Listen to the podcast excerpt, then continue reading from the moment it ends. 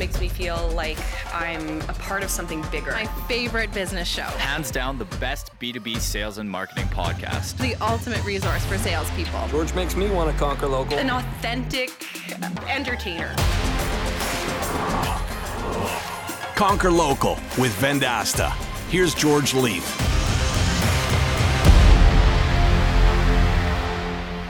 Welcome to this week's edition of the Conquer Local podcast. You are going to love this next guest. You may have even come across his podcast with over 2.3 million all-time downloads, 150 different countries. It's called The Sales Evangelist. When you search for the name Donald Kelly online, you're going to find just an incredible array of content, from his podcast to blogs to LinkedIn content to a ton of videos. And Donald, hopefully we can get him to open up with some of the secrets as to how he's built this brand over the last little while, how long he has been podcasting, and some of his key tenets and methodologies that he thinks we need to bring to sales and the modern sales processes that we have today. Donald Kelly, the Sales Evangelist, coming up next on the Conquer Local podcast.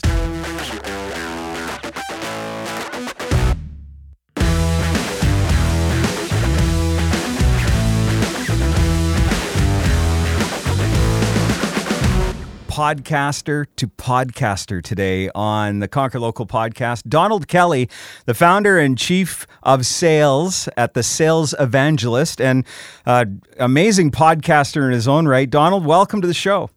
George, thank you so much for having me. I am humbled to be here, and I'm grateful to be able to connect with all of your wonderful listeners. As a podcaster, you said podcaster to podcaster, you don't just bring anyone on your show. So the fact that I made that cut, I felt pretty good. I actually wrote home and told my mom about it. So. Oh, well, that's nice. I appreciate that. Hey, I got to ask, these are some impressive stats. We kind of covered them off a little bit in the intro, but 2.3 million downloads all time. How long did it take you to get to that milestone? That's a heck of a number. Yeah, I'm going to get the team to update it. Actually, 3.4 right now, 3.4 mil. And we have done that. We started in December 2013 to now. So really, really 2014. But we got that first couple hundred in December, and it felt like amazingness. But since, I'm an overnight success, 8 years in the making. Isn't that always the way? And congratulations by being named on that very prestigious list that HubSpot puts out every once in a while of the top sales podcasts out there. We're happy to be on that list with you. I consider myself to be in great company to be on that list with the great Donald Kelly and the Sales Evangelist podcast. Well, thank you, and congratulations to you as well. It is definitely an honor that they consider us, though. It's fun to be seen on those lists. 8 years ago, or even if we go back 10 years ago, there wasn't that many sales podcasts out there. Podcasting is super hot right now, but it's definitely not new. What was the antithesis for you to create the podcast? I'd really love to understand that. Great question. My buddy of mine, I just called him before I came in this. We're going to go to a football game together. Jared Easley, he is the co-founder of Podcast Movement, one of the world's largest conferences for podcasts, or is the world's largest. But Jared and I worked together. He went to New Media Expo, and we were always talking about startup ideas. And this was, he met Cliff Ravencraft and John Lee Dumas and some of these hierarchy and Mount Rushmore of podcasts. And he's like, dude, podcasting, where it's at. I'm like, pod what? And he introduced me. He said, you should consider doing it. And I went on his podcast and did a couple of segments, and he encouraged me to do my own. And when I researched it, the thing that I loved was sales. And he kind of saw that, and it was a niche. And there was Jeb Blunt podcast that was out there. There was this other lady that has a show, like three other podcasts. And I was like, man, there's no room for another sales podcast, maybe the rookie sales podcast. And I thought about it and contemplated it, and I didn't like that. And then one of the companies I worked for was a technology evangelist, and Jared was like, man, you're like the Sales Evangelist. Why don't you kind of put that together? And that's what it came to be. And so from Jared telling me, the passion side of it was I really started to break through, George, in my sales career at that point. And I started to see really good results. And I was like, crap, sales is not as difficult as I made it out to be.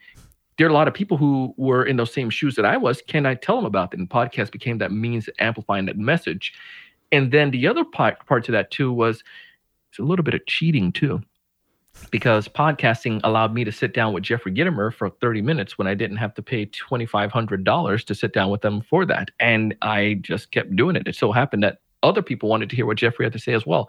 And that continued to grow. So it was a two-side. One, a friend encouraged me to check it out and consider it. I love the idea and the medium of communication through voice. It's something I'm excited about. And then two, the idea of being able to get some free coaching and being able to pass that message that I was receiving that was helping me to help other sellers. So when did your career as a salesperson start? Come from Jamaica, I'm on, George. So everybody a salesperson at Jamaica, I'm on. Everybody I sell at Jamaica. Everybody. My dad was in business. So the term is like you're a businessman. And I that's how I saw if you want to get extra money, if you want to make a little bit of change, go figure out a way to sell something. So I would pick mangoes from the front yard, put them from the tree and put them in the front yard and try to sell. And I was horrible at that. And that's actually a part of my book. We call it Sell It Like a Mango. It's coming out later this year. But the point, though, I started early on in my career to do like selling. And then when I came to the States, formally, it was in post-high school, in college, when my buddies were like, you should consider going in sales because you have that personality for it. Luckily, I mean, I didn't realize that you don't need a personality for sales because that's always a farce. Anyone can sell if they follow the basic fundamentals and have a desire for it. So anyways, I really started to come into my own, the real career side of it from in college. And I went and I did a job where I got people to go to timeshare presentation. And then after that, I did a job where we sold Dish Network over the phone. And little by little, I just continued to go down that path. And once you get a taste of that commission, you can't let it go. So. No, it is addictive, isn't it? It's really it hard. What do you mean? I'm just going to get paid the same amount every month? Come on. In doing the prep for the episode, and the team did a great job in reviewing backgrounds and getting information and meeting with you ahead of time. But, the one thing that I've noticed is sales thought leaders like yourself, when they distill down what success looks like, it's simple. And you're a big believer in that very simple process and then just follow it. 100%. 100%, because that's the big thing that we get. I mean, if you want to make money, you just tell people that something is complicated and you need to hire you and you need to fix it. And I feel there are a lot of other people out there in the world who does that already, who complicate the heck out of something that doesn't need to be complicated. But with our stuff, I think I give away probably about 90% of our around 90% of the stuff that we have, we give away in the form of education and content, because we really feel that it can help change lives. I mean, George, I was able to help my mom purchase a car because of sales.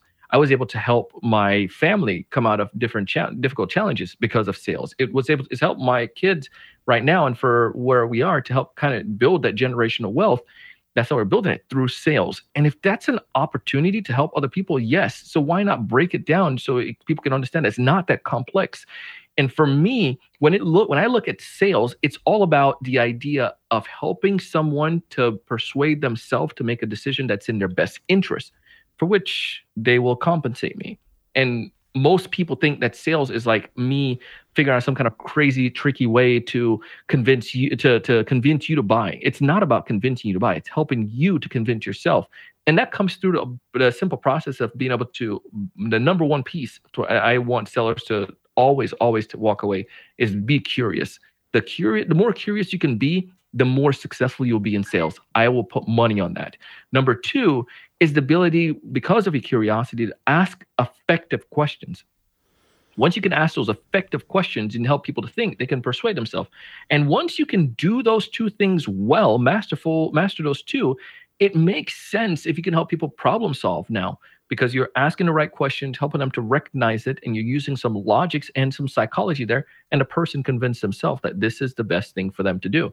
And that's simple selling when it's all said and done. Oz is not big and mighty as we thought he is, or she is. It's just a simple idea that you can follow. And this is why our belief is that anyone can sell if they have a desire and if they get trained on the process. Boom.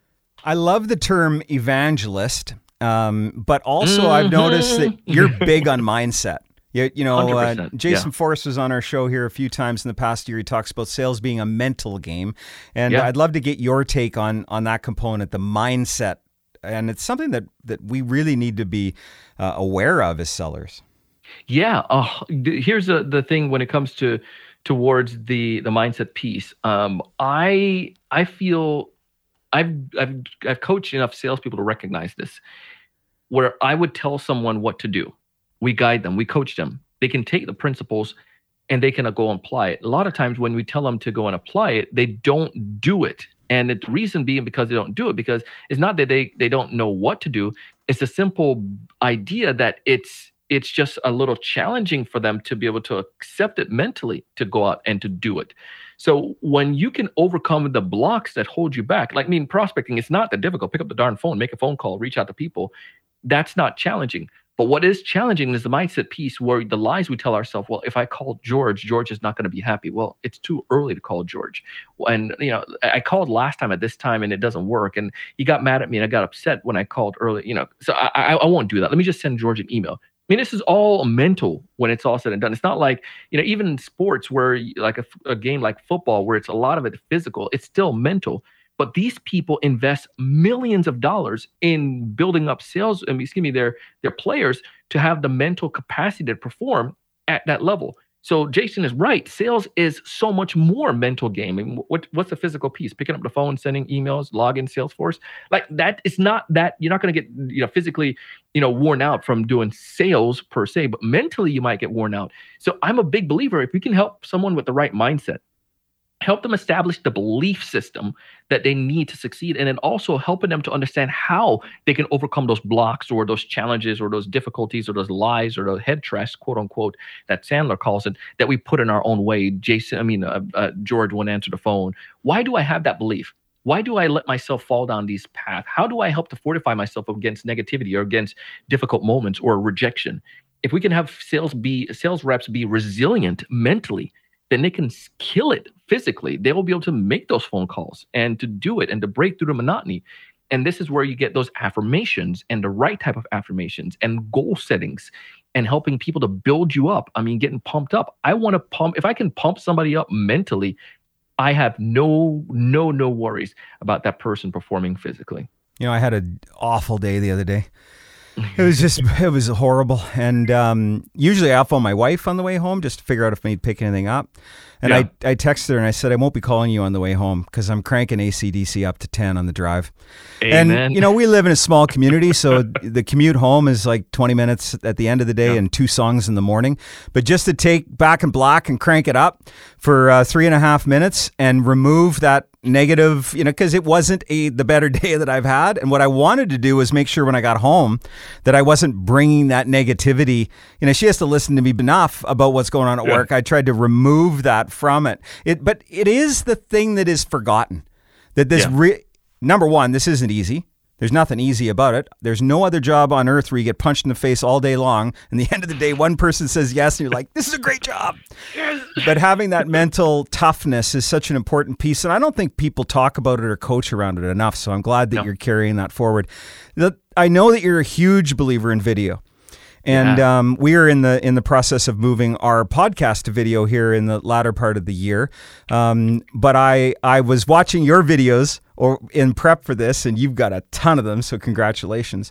Well, thank you, sir. Salespeople, though, are really reluctant to put themselves on camera, it seems. What's your advice for them to get over that and adopt it? To the competitors, I say, don't do it. It is absolutely awful. It's the worst thing in the world. Don't do it. People who are not competing, hey, check it out. It makes you money. So video is really fascinating. And it's not just with salespeople. It's with just human beings as general, because no one wants to be looked at as the idiot. And no one, and I think it goes back to that primal nature, or just like the group, the herd mentality, or the village. Like no one wants to be cast out of the community, so or to be looked at in a small community, so quote unquote a family setting, as the person that messed up or did something wrong. So in that sense, we try to protect ourselves, and it goes back to the mental side of things, right? But in actuality, why do we have that block? Why do we have that fear? So when it comes to videos, people don't want to put themselves out there because the lies they tell themselves, I don't look good on video. I have a video podcast. I have a podcast now. We started doing videos. Our podcast, we have 2.4 million downloads. Our audio, our video side is still very weak. And I want to tell you why? Because we just started that like a year and a half ago, right? And the reason is, George, it was probably 2 years. The reason is, George, I was afraid. I told myself for a long time that I don't look good on video. And it was all a lie when I looked back on the mental piece of it.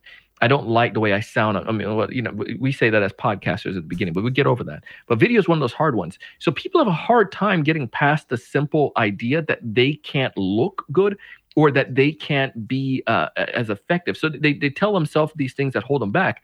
And then a few people will actually, who don't care about what they look like or what people think about them, they will actually go out and do it. When it comes to videos, there's several things. We as human beings, when we communicate, we have our five senses. When you do audio or email, when you send an email, it's just the email and you leave so much to imagination to be able to figure out. When you do an audio, you can hear, and if you had audio and text, they can hear and see. But when they see a video, they're using more of their senses to communicate with you, and you're using that. So right now, you're seeing me when we're recording. You see my expression, and this crazy eye is popping out and just getting all excited because I'm so, animated. I get so excited with this stuff. So you can see that energy, you can hear it, and then even if it was a transcript, you can read that. So when I use video, it helps me to convey more and communicate better to help that person to persuade themselves. So that's why I'm a big believer in it. When I send a video, I'll give you a quick example. There's a prospect that we have, and I reached out to her. And I sent a message on LinkedIn or some other nature and nothing. I sent her a video, and I left a voicemail, and she didn't respond to the voicemail, but the video said, left a voicemail, and then a video saying, hey, Kim, left a voicemail for you. I wanted to introduce myself, blah, blah, blah. She opened that darn thing, and we use BombBomb. Big shout out to BombBomb. So we were able to see she looked at it. She watched it 100%, then 90%. Then somebody else watched it because she was sharing it amongst the organization. Then an email came through. I mean, at that point, I jumped on email and saying, hey, Kim, wanted to follow up on a video or, introduction. She was like, yes, let's schedule an appointment. She brought in one of her team members, and then we had a conversation. They were able to sign an agreement with us, and we did a partnership, and now we're looking at doing a bigger partnership for 2022. All because I sent a video that break through the monotony. And she said the reason why, because we are seeing it right now where we can't break through with email. Thank you so much for showing us this way, essentially. Showed them a simpler, easier way through video, and it just allows them to stand out. But people have a hard time getting over their mental block. And if you can get past that, man, video could kill it for you. Not the only thing, but it's in addition, it can help you. We've had guests in the last couple of months tell us that they're even, taking proof of performance reports for a monthly business review. And rather than, I can't get the person on the phone to have the meeting, they do it all virtual on video with a Loom or something like that. And they send it through, and it's making it even more efficient. So I think that video isn't just, an attraction or top of funnel type motion. It's throughout the entire customer journey. It helps with efficiency. Todd Hartley, one guy that I'd like to follow online, he just did a great gig for Tony Robbins around remote selling mastery here. He had this post on LinkedIn. You may follow him. He said something about the virtual backgrounds where you're on a beach or things like that. And he says he doesn't like them because it leads to no trust. It's like, what the heck? You're not on a beach, so why do that? How do you feel about that? Because I know you do a lot of video. Yeah. So when it comes towards those, I like physically, you're in my office, my studio right now, and we got vinyl on the wall. So this vinyl is TSC Studios for our production studio. In my office, we have the TSC logo, and some people say, "Man, nice back, I have a green screen." I was like, "No, that's the wall, baby. Like it's me, and it's authentic." And then the other piece to that too. Sometimes when I do a video, I'm just sending a message to someone. I'm at my desk, and I just think like it gives that authentic nature. And here's one of the things people were pointing out recently too. Somebody did a post on this. When you're doing those video calls, like say, like we're doing with a non-podcast call, keeping it without the headset, because I come into this thing and it can get people intimidated sometimes, like, holy crap, look at Donald with all that, that setup. But if I don't want my client to feel like that, but sometimes I will just go on my computer with my my Raycon, my little headset here, and they can't see that, but it's just me chatting with them, and we have a conversation, but it's authentic. It's not fake production. It's not like, you know, that beach or I'm in space. I ain't gonna be talking to you if I'm in space. I'm enjoying space if that's the case, you know. So when you go for the ride with Sir Richard Branson, right? You'll actually be there. Yeah, I'm trying to get Elon to get me on it. So we'll see if he does that. If anyone knows anyone at SpaceX, we're trying to get them to come on a show when they're sales. So please go ahead and introduce us. Well, good. Well, maybe I'm not sure if Elon is a Conquer Local listener, but he should be. He should be. Come on, man. How do you set yourself apart on LinkedIn? I know you do a lot of B2B business, and I spend a lot of time on LinkedIn, not just because they've been a sponsor of our podcast, so we don't tie those two things together, that LinkedIn had an ad and okay, it's not paid. But I know that you're on there and it's an important conduit for you. I love to ask this question because I'm always looking to learn new ways that we can leverage that platform. LinkedIn is the money pit the money mountain, if that's the case, because they just go up that mountain all the time and get money off of it. It's a money tree. And the reason why, obviously, I mean, it's the biggest social media platform for professionals. And in my case, the way I use it, I do three things. I connect, share, and engage. Connect, what I do with that part is and I just go back to the stat again, the idea of, just to give a quick synopsis of this, LinkedIn has 750 or 790 million members. On average, only 3 million, so 790 to 3 million people post on LinkedIn weekly. 3 million off all that. And they have each week, I think, 50 billion impression, or it's week or month. It's a crazy amount. So that small group of people are taking all of those impressions. What that impression is that your content is being seen by somebody else's eyeball. Most people on LinkedIn are on the sidelines like this at the school dance, like a middle school dance, just on the sidelines and making fun of the people that's actually dancing, the people like us who are posting. And the reason is LinkedIn, you just understand these folks' algorithm and hijack it. LinkedIn idea is that they're trying to be more engaging, like Facebook. They saw what Facebook did, so they took away that feature from they had for forever, where only the influencers had major engagement. Anyone can have engagement on LinkedIn. So if you post content, congratulations, you're going to stand out way more than most of the people in your field. And the way that I encourage people is, connect. I connect with people who are my ideal customer. We build a list. We go out and we connect with those people. I use Navigator. You don't have to use Navigator. You can use the basic stuff. But I use Nav, and we build a list of people who are ideal customer, reach out to those people, send them a personalized message, something to the nature of, George, always looking to connect with sales leaders in our industry, like yourself, permission to connect here on LinkedIn. And I ask that question at the end, trigger that response, and people usually respond back, connect with me. And then we start, just build a relationship. They start seeing my content because I post on LinkedIn at least 3, maybe 4 or 5 times a week, content that's going to be relevant to those ideal customers who are VPs of sales and sales leaders.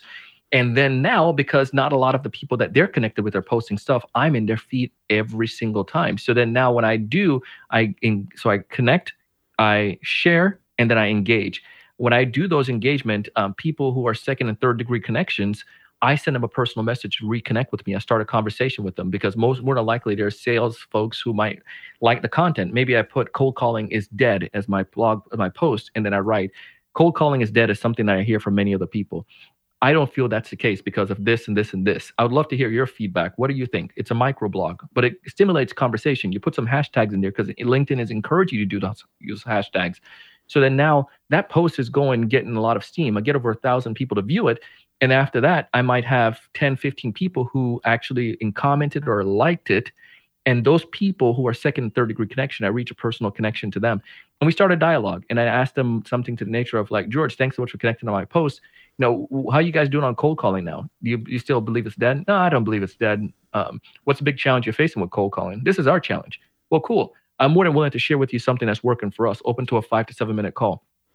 They jump on a call, and usually those calls will lead to me giving a tip, not a trick, just giving tips. And then usually at the end of that, Donald, this stuff is great. Can you help our team with that? Well, funny you should ask. Yes. And that's how we get appointments. So I just gave you my whole playbook there. And when it comes towards LinkedIn, you connect, you share, you engage, and then you do personal communication, not spam people, but have personal communication. And that leads to other appointments. I want to tie back to something you said earlier in the show, and that was that 90 some odd percent of the content that you create, you give away. And I think people need to understand that the ask to get 5 to 7 minutes came after an enormous amount of value was delivered. And, you know, one thing that I'm really pushing this year, Donald, is this idea of what I call the trust matrix. Any interaction with a prospect, there's fear and there's trust. And our job is to layer in enough trust to get a conversation. And a lot of people are like, yeah, I'm not really getting the connections that I need and everything else. And I go in and say, how much content are you giving away? Oh, we don't get, everything's gated. Everything is done this way. We do the odd blog once a week. And I'm like, wow, we're like, things have changed. We need to be delivering. And, you know, product-led growth is something because, you know, we're in the SaaS software business that we talk a lot about. But I believe that what your methodology is product-led growth. You want them to adopt your product or service at some point in time. And you've figured out that if I give away a lot of value way before that, you're actually, your deal size is probably bigger at the end of the day when you do get that ICP on the phone. You're fascinating. You're peeling behind our onion here and looking at it, and you're 100% right. It does. And the other piece to that too is that you don't have to worry about competitors too much. I rarely get people say, well, I want to look at what the competitor is doing, because they see me as that authority leader for so long. And I go back to what you're sharing. We call it, you deposit a lot in a bank so you can get a withdrawal. And I'll give you a quick example. With your first, people connect with people on LinkedIn and they collect them like Pokemon cards. And I'm like, why are you doing connected with Pokemon cards? It's like, got to catch them all or what? So they have all these connections, but how much of those people you engage with? And that's where the engagement part comes back in this whole formula that I teach. But the idea here is people's birthday. Somebody has a birthday, LinkedIn tells you. LinkedIn has the voicemail feature. So I'll say something like, George, happy birthday from all of us to you. We wish you happy birthday. I wish we could party too, or something like that. Hope you're having a good day, George. Something whimsical and fun, but it's Donald, right? Just have, you know, good thing. Happy birthday, man. Hope you're doing well. But instead of that voicemail feature on LinkedIn allows for that to happen, and it stands out. And here's the other piece to that. I use the people that I have connection with. I'll hit them up every once in a while. After I've deposited, Gary Vaynerchuk call it jab, right hook. But if I give out deposit, I do this, and I'll reach out to someone and say, hey, George, I don't know if you know this, because we have this program that does XYZ, blah, blah, blah. Is that something you and your team would be interested in? They don't see that as spam, because they're like, this is Donald, of course. And he actually sent me a message. Cool, let me talk. Yeah, Donald, I would. And that's how a lot of the times the sales leaders that I connect with, we will, you know, maybe several months, I do something like that, and it gets an appointment and leads to engagement and leads to opportunity. But voicemail feature. One of the things, and thank you for bringing up that, I did want to touch on this. Yeah. What I find on the LinkedIn side, number one, the stat used to be 690. Now it's up to 790 million users. Number two, since Microsoft spent $28 billion to buy it, they must be investing another $28 billion because they have all these new features that you can utilize to reach out to people. Now, there's got to be a reason for that. Of course, they want to monetize it, but the voicemail is one. The video thing is another. The fact that you can deliver a message when someone is actually on the platform, and like it just kind of sits behind the hood and deliver it. So when I talk to a business owner or a sales rep and they're like, I was on LinkedIn at one point in time and I haven't really been back there. You really should go back under the hood because they continue to innovate the ways to speak to that audience. Yeah. You're right. I mean, I'm pulling it up right now. You can, if I was to send a message to someone, you have a plus button there. You could send attachment, you could send a GIF, you can send mentions, you can send a photo, camera, and then they also have capabilities with content creator mode. You could turn that on, and I recommend you guys turn it on. But with content creator mode, it allows for you to be able to highlight some of your top pieces of content. And then the other thing with that too, my video. I'm at my bio picture now. We're adding a new video, so it's not up there. But you can click on that, and I can get 15 seconds. Be like, hey, guys, this is Donald Kelly, the sales evangelist, and I help salespeople do this. It's a pleasure to connect with you. Thanks so much for looking at my profile or whatever. And just, just chill. This is me in South Florida, just having fun. That's Donald. And that allows for people to get a chance to connect with you. They also have a ways for you to do your name. So if your name sounds funny, like Donald Kelly, I know it's hard to pronounce, but you can put the proper pronunciation. It's the audio file. And then also the idea too of just doing, of you engaging more with stories. LinkedIn have the capabilities to do that. Not a lot of people stand out with not do that. And it's another area that you can take advantage of when it comes to stories. I mean, I love the platform. I mean, this show wasn't necessarily to brag on LinkedIn, but hey, if it works, man, shoot, use it. Well, some amazing takeaways from this episode, Donald. I'm sure we could talk a lot more. Our listeners are sales professionals, business owners, primarily in the local business space. We've got sales leaders. If there was one thing that you could give a seller, regardless of where they are in their career, as advice around selling in 2021, what would that be? The one thing that I give a seller, I would say, get out of your own way. And the reason why that I say that is I've found myself in that situation before where I saw what was coming on the horizon, but I was afraid of change. And oftentimes we are the ones that block ourselves. And I just encourage sales rep to get out of their own way. And one of those things, I mean, even if it's the video idea, I mean, we're not going back. We're just going forward. Embrace it. If it's taking advantage of LinkedIn and social capabilities and like utilizing voice, don't get out of your own way and go ahead and adopt a new way. And then even if it's like, taking advantage of tech tools like intent-based selling, where, you can use things like Zoom Info, don't get in your own way and say, well, this is the way that I've done it. And this is the way that I learn, or this is the way that I was taught 6 months ago when I first joined. Who cares? Be willing to learn and just get out of your own way. I don't want to be Blockbuster. I want to be Netflix. And usually the best way to do that is to figure out, how can I cannibalize my own process? What can I do to break what I'm doing so that I can do something better? And usually people don't like to do that. So they keep up these blocks or block themselves and stay with what's comfortable. I like to get uncomfortable, because when I get uncomfortable, I help more people and make more money. Ladies and gentlemen, the sales evangelist, Mr. Donald Kelly, on the show this week. Donald, I really appreciate those insights. Let's we got to get the book title again. The book, and when can we buy it and read it and consume it? Yeah. It's later this year. It's in the final rounds of edits, but it's called Sell It Like a Mango, A New Seller's Guide to Closing More Deals. So we're excited for that. I can't wait. And the Sales Evangelist podcast, available anywhere you get your podcasts? Yeah, anywhere you get your podcasts. Some people are Apple fans. Some people are Spotify fans, Google, any of those platforms. Tune in, subscribe. Would love to connect with you. And find me anywhere, Donald C. Kelly, on LinkedIn specifically if you want to camp out there. That's where I hang out. We're going to put all the links to how you get a hold of Donald and how you get the podcast inside the episode notes. Donald Kelly, thanks for joining us. Enjoy the rest of your day in beautiful West Palm Beach. Thank you, George. I appreciate it. And for you guys who are listening to the show, just the last thing for you guys, please, please, please, if you haven't done so already, go ahead and leave a review for George and for the team, because this show is amazing and we need more people listening to it. So the more you can subscribe and leave reviews for George's show, it goes a long way. We can conquer local, and we can change the world in our own community. Amazing things can happen, but you got to let other people know about it. So thanks, Ben. Thanks, Donald. And we'll make sure that we get our conquerors listening to the Sales Evangelist podcast as well.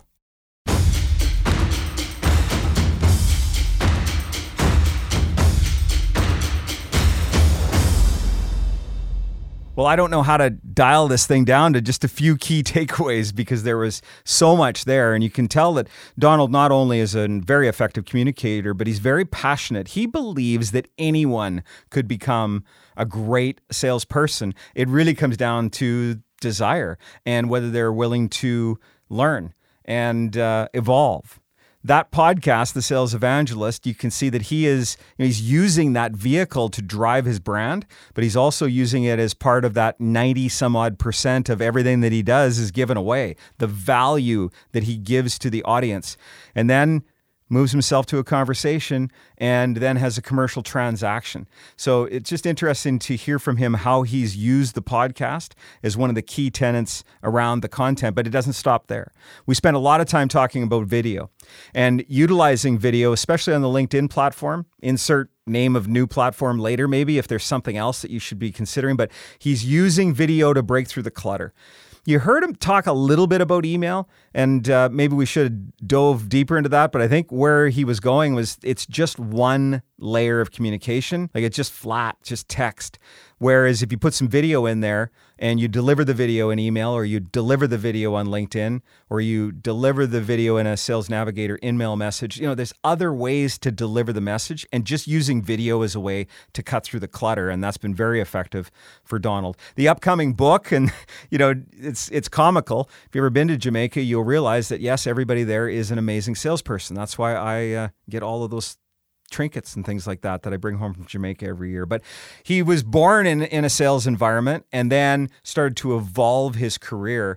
And it was just great hearing from that. And I can't wait for that book. We're going to give you the links on how you can connect with Donald in the show notes.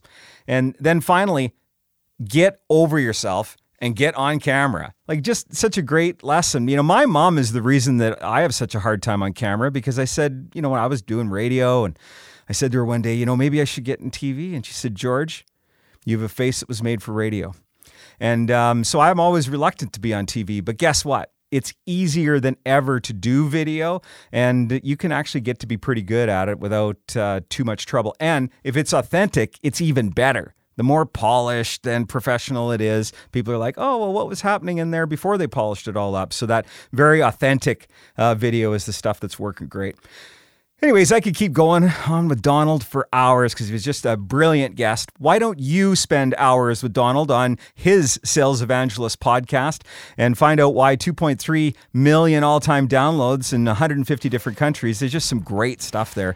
And we appreciate Donald taking time out of his day to do some teaching with us and helping us in our mission to conquer local. My name is George Leith. I'll see you when I see you. You've been listening to the Conquer Local podcast, presented by Vendasta. Guest discovery by Jacob Soli. Marketing by Rory Lawford and Nicole Lozon. Produced by Brett Clarenbach. Executive producers Brendan King, George Leith, and Colleen McGrath. Recorded at Sound Lounge by T-Bone.